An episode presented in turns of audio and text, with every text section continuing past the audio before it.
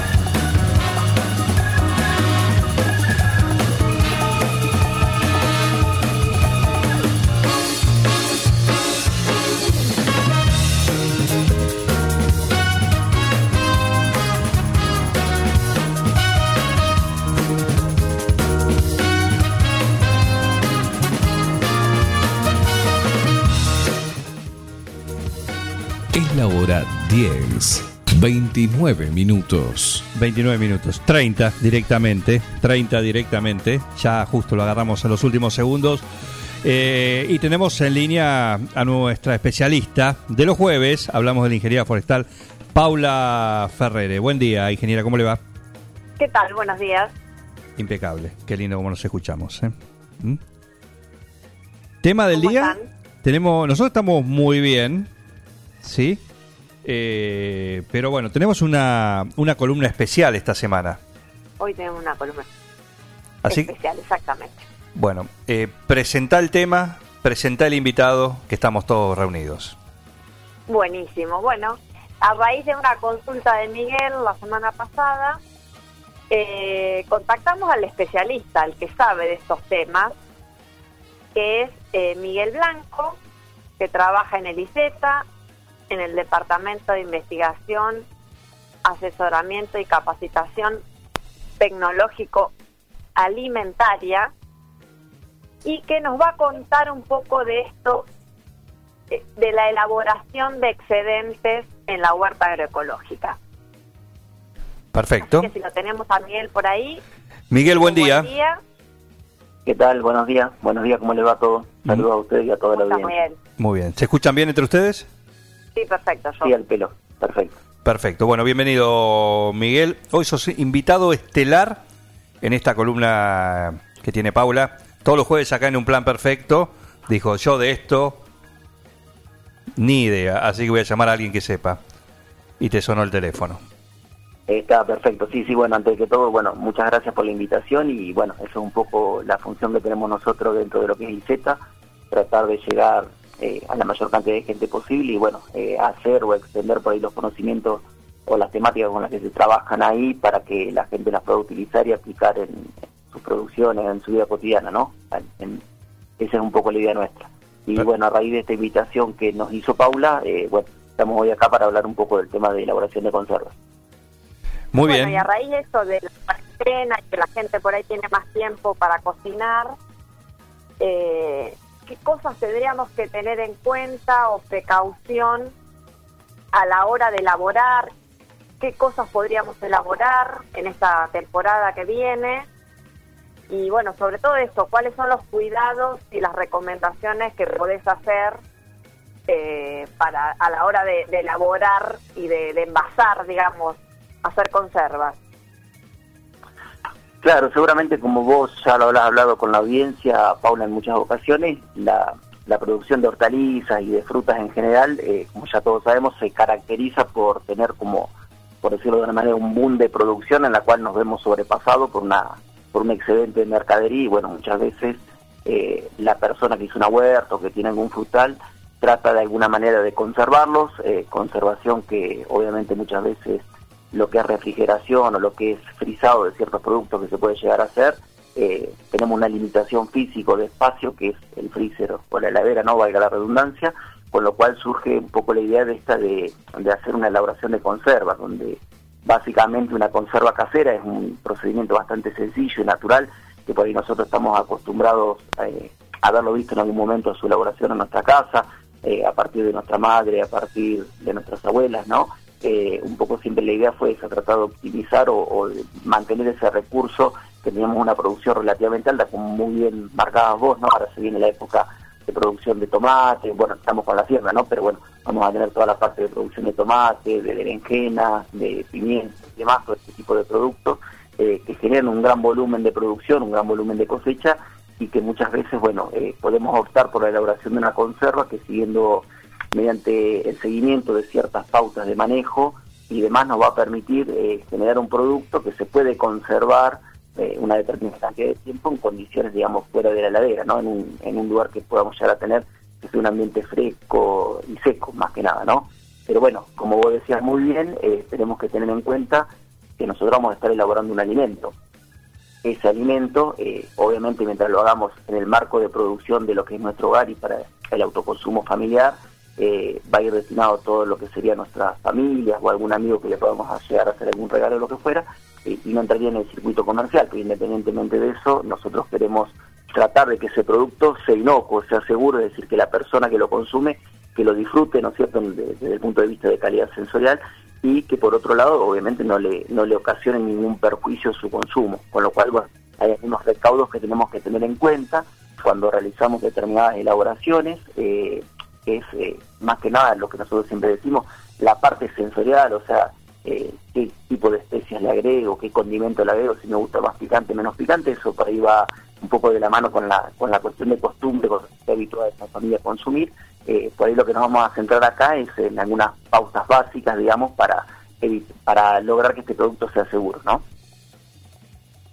En este punto, eh, yo me hice un tipeo como para ir recordándome y saltándome cosas. Muy bien. Básicamente, lo que tenemos que tener en cuenta, la persona lo que tiene que tener en cuenta es todo lo que refiere al aspecto eh, de higiene y de limpieza, ¿no?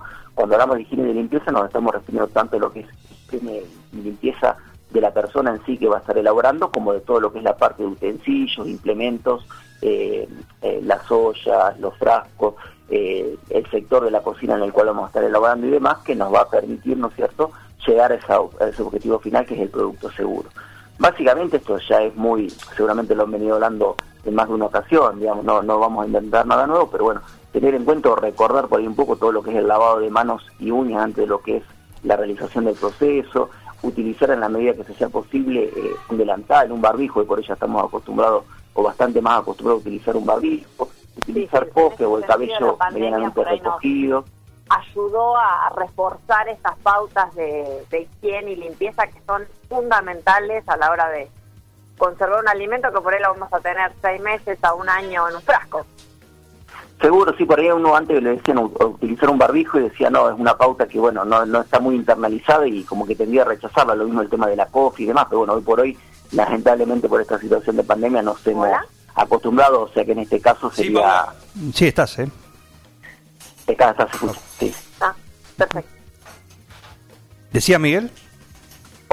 que este tiempo de pandemia nos ha llevado a familiarizarnos con el uso del, con el uso del barbijo, con lo cual en este punto sería algo positivo a favor nuestro, ¿no? También algo que por ahí solemos olvidarnos del tema de la utilización de relojes, de anillos, pulseras u otros objetos que podemos llegar a tener en la mano y que a la hora de higienizarnos por ahí hacen dificultosa la limpieza de esa sección, ¿no? Por lo tanto, antes de una elaboración tendríamos que retirarnos todo este tipo de objetos y obviamente algo que también es eh, parte del sentido común es que si nosotros tenemos eh, un resfrío o alguna enfermedad contagiosa, tratar de esos días de no elaborar, más que nada si estamos hablando de una producción familiar, o si tenemos algún tipo de heridas, algún corte o lo que fuera, eh, bueno, si en la medida que tenemos que elaborar sí o sí, tratar de, cubrirnos con alguna curita, con alguna curita y un guante después descartable para evitar, digamos, un contacto directo del alimento con, con esos cortes. Básicamente, eh, con respecto a lo que es el lugar de elaboración, tenemos que tener en cuenta la limpieza general, ¿no es cierto? Más que nada, mantener lo que es la limpieza y el orden antes de comenzar la elaboración, durante y al finalizar, ¿no? Eh, tratar de, sectorizar de un poco, recuerden ustedes que vamos a estar trayendo productos o materias primas que provienen de la huerta, que tienen una carga de contaminación con tierra, con restos de otros vegetales, algún insecto, lo que fuera hacer una buena higienización, eh, preferentemente en un lugar, eh, bueno, un ambiente previo donde después vamos a estar haciendo la, la elaboración en sí. Muchas veces nos chocamos con la limitante de que, los espacios son reducidos y que cuesta, digamos, organizar a, lo que sería el ideal de un, sistema, de un lugar de fabricación, lo que sería nuestro hogar, ¿no? Pero bueno, tratar de organizarnos y al menos hacerlos en diferentes espacios de tiempo, sea, organizar o limpiar muy bien la materia prima y después volver eh, con la parte de elaboración. Algo que acá es fundamental a tener en cuenta es que muchas veces por ahí se tiene la como la una idea de que la elaboración de conservas, la elaboración de dulces, eh, viene como, digamos, hacer un, último sitio de aprovechamiento con aquellos tipos de productos que ya se nos están pasando en condiciones de madurez o que tienen algún grado de podredumbre, lo que fuera, entonces hacemos algún tipo de recorte y, y utilizamos lo que está bueno. Eh, esto si bien, digamos, en cierta medida es aceptable, nosotros tenemos que recordar que a partir de una materia, si yo arranco una materia prima de buena calidad, voy a llegar a un producto final de muy buena calidad. Si yo ya parto de una materia prima eh, que está muy contaminada, que tiene un grado de madurez ya muy avanzado, ya estamos en una, etapa de senescencia eh, y demás, obviamente todo esto va a repercutir en la calidad final de mi producto. O sea que tendría que tratar, digamos, no, no pensar en la elaboración de una conserva ya como último sitio de aprovechamiento de un producto que se me está comenzando a pasar, sino de planificarlo y decir, bueno, ¿cuándo voy a hacer? Digamos, en función de cuando yo tenga un buen grado de madurez óptima para la cosecha de mi producto, ya planificar las elaboraciones. Es decir, planifico la elaboración, voy junto a mi producto de la quinta y vengo y lo elaboro. Es decir, evitar esos tiempos muertos que lo único que van a hacer es que mi producto se empiece eh, a perder, ¿no es cierto? Empecemos a perder rendimiento y que me afecte la, la calidad final.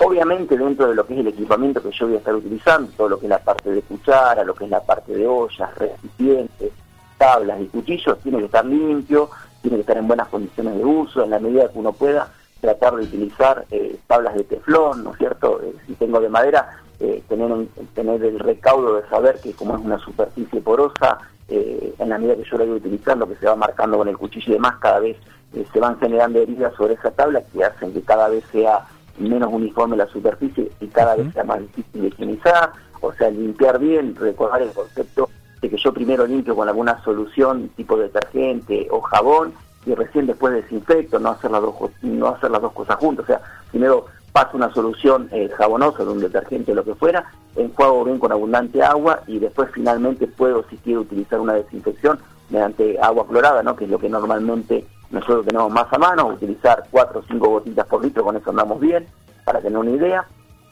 Eh, todo lo que vamos a lavar lo dejamos escurrir.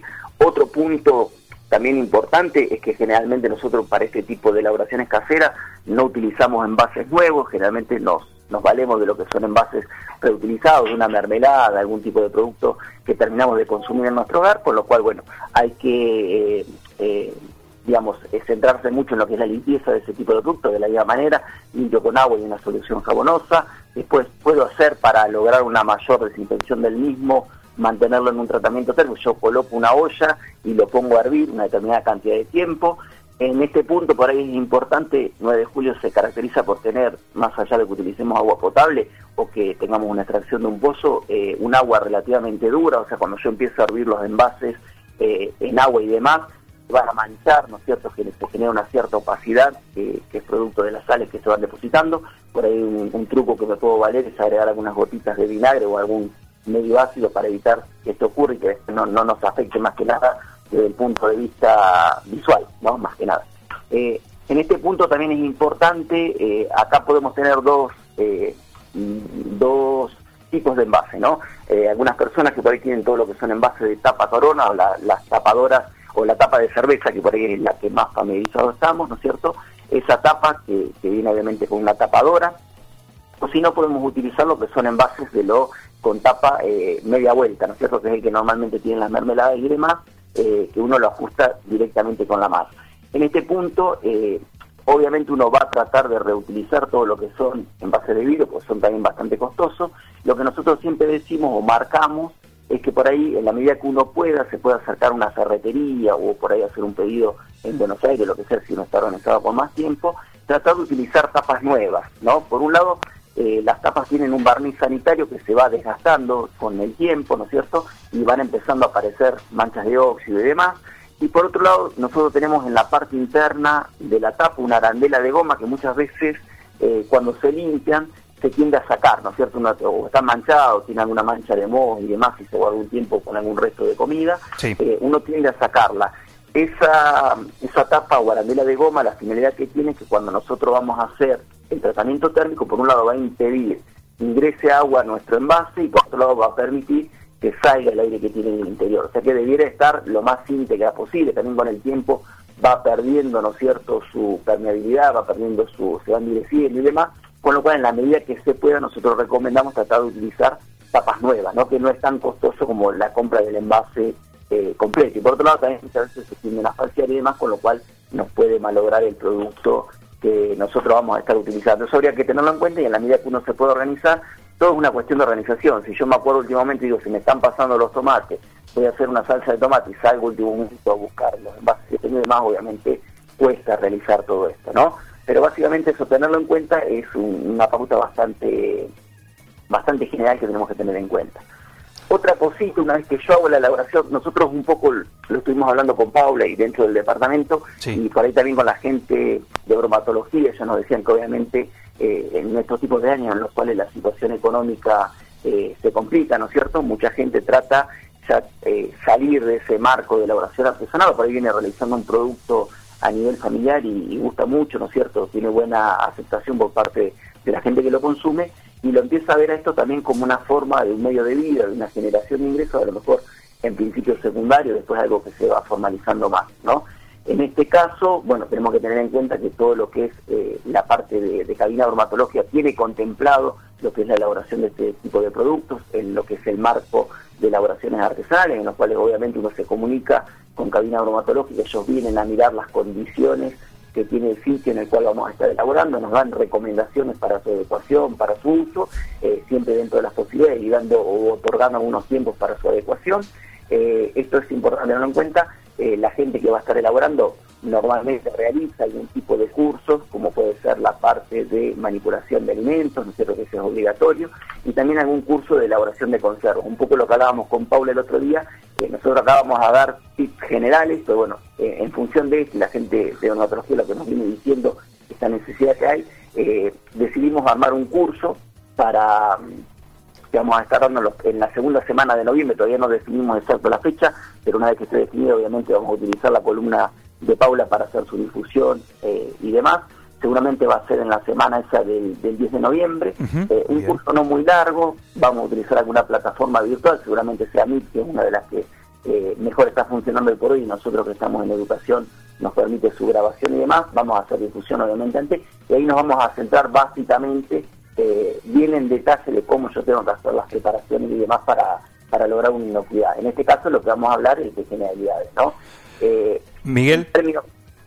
Eh, estamos hablando con Miguel Blanco, que es de Liseta, está contando todos los detalles a la hora de, hacer conservas eh, en esta columna de los jueves con la ingeniera Paula Ferré también. Y tengo una consulta de un oyente, de otro Miguel, que es parte de ah, acá, la otra parte del equipo, de Miguel Bengoa, que dice, para quienes se dedican profesionalmente a las conservas, ¿es práctico el uso de la envasadora con tapa corona o ya no se usa?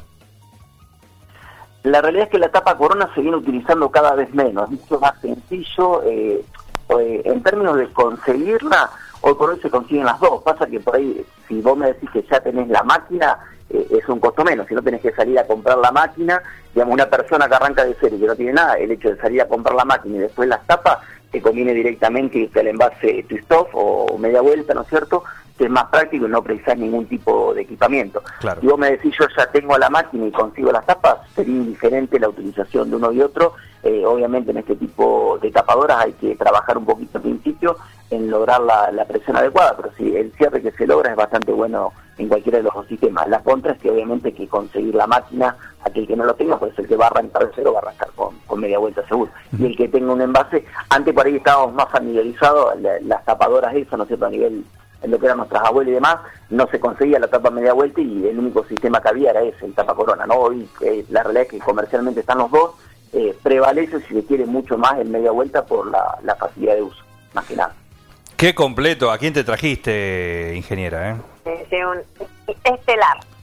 Mira, te, la dejaste muda, así que imagínate lo que es. Pasa que por ahí no, muy sabes bueno, si está aire o no, o si se También pierde. quiero aclarar que vamos a tener estos días a Guadalupe de Apunto para completar un poco esto de la, de la parte legal o papeles que tenemos que tener para justamente inscribir un producto y, y- y hacer eh, la, la, la venta, digamos, al público. Pero Es bueno, la- hay la titular de bromatología. que elabora en su casa de una manera y por ahí está cometiendo errores. Eh, no sé si mencionaste, pues yo me perdí un pedacito de la charla, el tema de que por ahí hay alimentos por el pH que son más seguros. No, ahora iba a eso, iba a eso, justo. Eh, bueno, dale, te dejo entonces el micrófono. Mm, Dale. No, eh, por ahí eh, lo que venía yo recalcándole, si bien en el curso después vamos a ver eh, Eh, hay que tener en cuenta que el código argentino, el código alimentario, ¿no es cierto?, la reglamentación en la cual nos basamos todo lo que es la parte de alimentos, hace una gran diferenciación entre lo que son eh, alimentos ácidos eh, o no ácidos o poco ácidos, ¿no? Ahí se toma un, un valor de referencia que es un pH. El pH vendría a ser, para decirlo en términos generales, una medición de cuán ácido o cuán alcalino es un alimento. Acá es importante tener en cuenta que en todo lo que son conservas caseras tenemos que tener eh, un pH inferior a 4,5. O sea, estamos hablando de que vamos a estar en un pH ácido. ¿Por qué?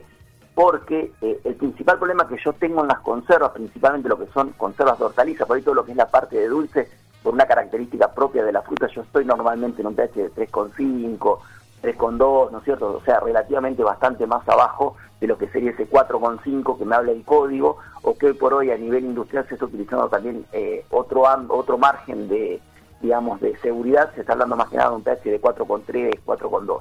¿Por qué yo uso esa barrera de 4,5? Yo tengo que estar por debajo del pH de 4,5 porque por debajo de ese pH no tengo eh, o limito la posibilidad de que una bacteria que está presente, eh, que desarrolle en un lugar que no tiene oxígeno, eh, o en un lugar que tiene un pH relativamente alto, como puede ser, por ejemplo, nuestra conserva, es el Clostridium botulinum, ¿no? Eh, un Clostridium que como contaminación a nivel general está presente en la tierra, en el aire, tiene es una bacteria que tiene la, facilidad de generar esporas, es decir, que es bastante resistente a lo que son tratamientos térmicos, con lo cual yo para asegurar la inocuidad de mi producto conserva, tengo que estar trabajando por debajo de un pH de 4,5. Hay productos en los cuales eh, relativamente yo llevo muy fácil por debajo de ese pH 4,5, como puede ser, por ejemplo, el tema de una berenjena en escabeche y demás, los cuales yo hago una cocción en un medio ácido que es el vinagre.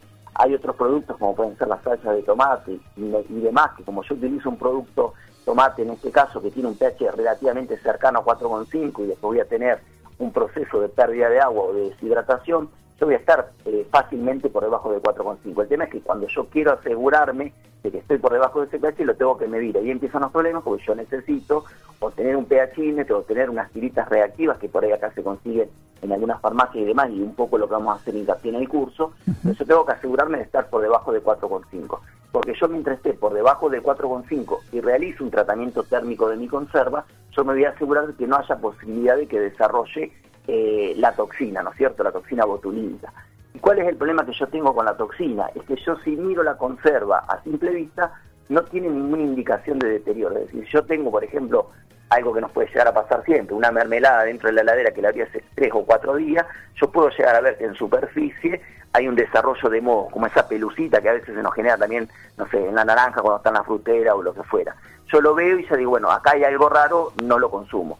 El problema con la toxina es que yo lo miro y está todo normal, eh, no tengo forma de verlo y bueno, el problema es que la consumo, si está presente la toxina, eh, nos puede ocasionar o generar graves problemas o graves enfermedades incluso la muerte. Ese es el problema mayor que tenemos principalmente cuando se hacen productos tipo al natural, como puede ser una chaucha al natural, un morrón al natural, un tomate al natural, en el cual en ese tipo de productos o conservas yo sí o sí tengo que acidificar mediante la utilización de un ácido cítrico, que yo lo nombro así, para que ustedes dicen es algo químico, no, es algo natural, ¿no es cierto? Obviamente se utilizan productos de síntesis a nivel industrial, pero bueno, yo tengo que ya hacer un proceso de acidificación que no es como decía hoy en el caso de la berenjena en escabeche, parte del proceso de cocción, que yo como cocino en vinagre, ya tengo mi producto acidificado, se lo tengo que hacer aparte. Y por ahí a veces ese es el, el, el punto en el cual se generan algunos problemas cuando yo hago una conserva casera. Por eso recalcamos o vemos muy importante cuando desde bromatología se dice, bueno, toda aquella persona que va a tomar esto con un destino comercial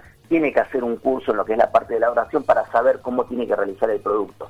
El tema es que muchas veces todo lo que es elaboración casera, ahí se nos escapa y uno ya viene más con la, con la connotación de la receta familiar y por ahí en este punto se nos escapa y ahí se constituye como un peligro para el consumidor, ¿no es cierto? Por eso vamos a hacer mucho hincapié en lo que es la acidificación.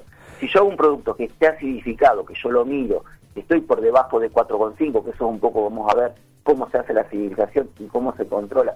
Y hago un tratamiento térmico, que es, el típico, a lo mejor hacía nuestra abuela, que ponía eh, en una olla, ¿no es cierto?, todos los frasquitos, con, poníamos una tabla en el fondo, poníamos todos los frasquitos, el agua tiene que tapar obviamente el último de los frascos en una cuestión de altura, eh, lo llevamos a hervor y a partir del momento que empieza a hervir, si yo utilizo un envase pequeño, como puede ser el común de mermelada, que es un envase eh, amanecer tipo 360, eh, con ese que yo haga 15, 20 minutitos eh, contados a partir del momento que el agua empieza a hervir, eh, nos aseguramos que tener una conserva, ¿no es cierto?, que se va a prolongar mucho tiempo, que no vamos a tener problemas desde el punto de vista de y que se puede conservar fuera de la heladera en lo que sería una alacena, un ambiente seco y, fresco más que nada, ¿no?, al resguardo de lo que es la, la parte de luz. Esos son los recaudos que tenemos que tener en cuenta. Por ahí en este punto también es importante remarcar que, como yo les decía, como yo tengo esa arandela eh, en la tapa de goma, ¿no es cierto?, que va a permitir la salida de aire, muchas veces vamos a ver que dentro de la olla empieza como a decimos, ya empezó a hervir, no, eh, en un principio es el aire que se empieza a alinear del interior del envase y cuando ya vemos bien marcada la ebullición en la olla, ahí sí empezamos a contar el tiempo de, pasteurización, ¿no? Nosotros hablamos nuevamente de una esterilización tipo casera, pero en realidad es una pasteurización. Esto nos diferencia por ahí de los procesos eh, o de los productos industrializados, tipo los envases de ojalá y demás, en los cuales ya se hace un tratamiento térmico de esterilización a 121 grados centígrados, ya se trabaja sobre la presión y demás, pero bueno, son un equipamiento que normalmente nosotros a nivel casero no tenemos, por eso nosotros tenemos que asegurarnos de, por un lado, bajar el pH por debajo de 4,5, que como decimos hoy, en algunos productos llegamos meramente por una cuestión del proceso, por el medio ácido lo que fuera, y en algunos productos, que son los que por ahí tenemos que hacer mayor cuidado, como son los productos al natural, ya hay que acidificar, que no es nada muy difícil ni del otro mundo, se puede hacer con productos, acá 9 de julio se consigue en varios lugares, solamente hay que saber cómo utilizarlos bien eh, y tenerlo en cuenta para su implementación de producto. Bueno, Miguel, eh, pará porque eh, no va a ir nadie al curso, ¿eh? bueno, listo. No, no, falta un montón, falta un montón. Por eso, un poco lo que nos planteábamos. Muy interesante, es muy interesante, así que buena la elección de, de Paula. Ingeniera, ¿querés despedirlo, cerrarlo? También, muchísimas gracias. Y bueno, eh, eh, poner esto de manifiesto, que mm, no hay, no hay muchas localidades que tienen un instituto como tenemos nosotros, que es el ICETA, con gente capacitada, especializada en el tema, y me parece que es una, un gran valor que tenemos en la localidad, que lo tenemos que aprovechar. Y, sobre todo esto, que, que hay mucha gente que hace muchos años que elabora conservas y bueno, y el tema del botulinum no es muy conocido y bueno, y podemos este, incurrir en, muy graves problemas. Perfecto. Eh, les agradezco a los dos. Un gusto y un, hasta la próxima semana. Y un placer, por un lado, porque aparte hemos cumplido con, imagino que Con la pregunta difícil de Miguel. Sí, sí, pero también lo había pedido eh, Gustavo Castro, también oyente. Ah, buen saludo también al cuñado. Claro, bueno, imagínate, ¿no? Creo que en casa, ¿sí? Eh, vos lo conocés.